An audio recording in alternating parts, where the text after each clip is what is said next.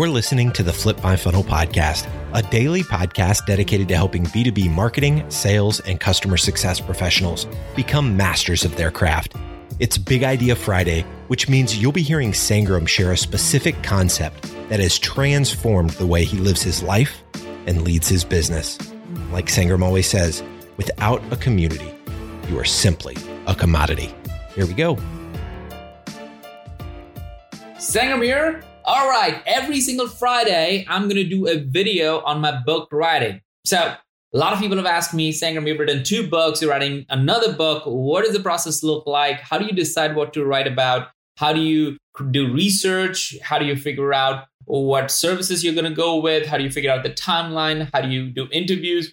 A ton of questions. And I've been doing that one on one with so many people. So I finally decided to release a video, which will be in the Peak community, but the audio will be right here. So if you want to see a lot more notes, a lot more commentary, go check out Peak community. But if you want to just hear the journey every single Friday, I'm just going to drop in a video right here for you. And if you have any questions, just hit me up on LinkedIn and I would make sure that I cover that up um, in these videos. And again, this is this is scary for me, but I hope you can follow along. And along the way, if some of you get inspired and do write their own book, I want to make sure that I can help you in every way possible. So right now, starting today, check this out. Sangram here. All right. So we are on this book journey. Hopefully, I watched some of the videos before because it, I really went through some of the painful things it takes to write a book, the things that you need to ideate on. But today, I want to talk about the format of the book. I looked around and saw that almost every book that you see behind, there's tons of them over there on this side, they all have a format. They have a way of walking through.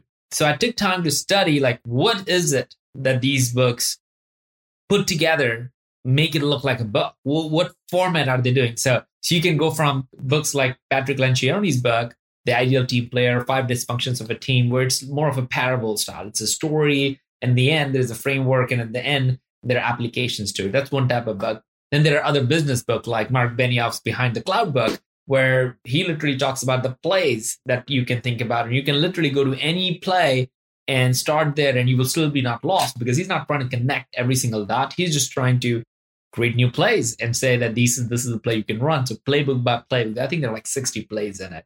And then there's a book like like what I have written where there's a problem statement very clearly and making sure everybody understands the problem. And then there is a a, a, a story set where it says that well here is here is how companies have tried it and then a framework that actually shows well how can those problems be solved and then uh, four or five company stories that say, well, how these companies use this framework and actually applied it as opposed to just creating applications. So I realized, you know, as I was trying to write a third book, should I be using a different format? Should I be trying a different thing? And when I realized it, I don't have to.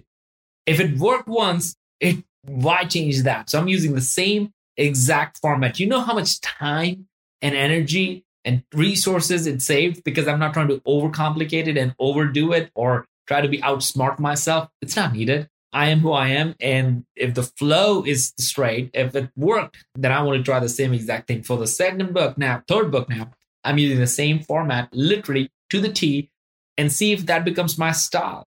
And if people start recognizing it, then maybe that becomes the way I write any and every book I'm moving forward. So figure out what your style is. Don't don't try to do what others have done. I've tried that. It, it's hard. It, be yourself. And i've realized that that could become your unique style. Drop in the comments what do you think is your unique style of writing you've been listening to the flip my funnel podcast. To make sure that you never miss an episode subscribe to the show in your favorite podcast player.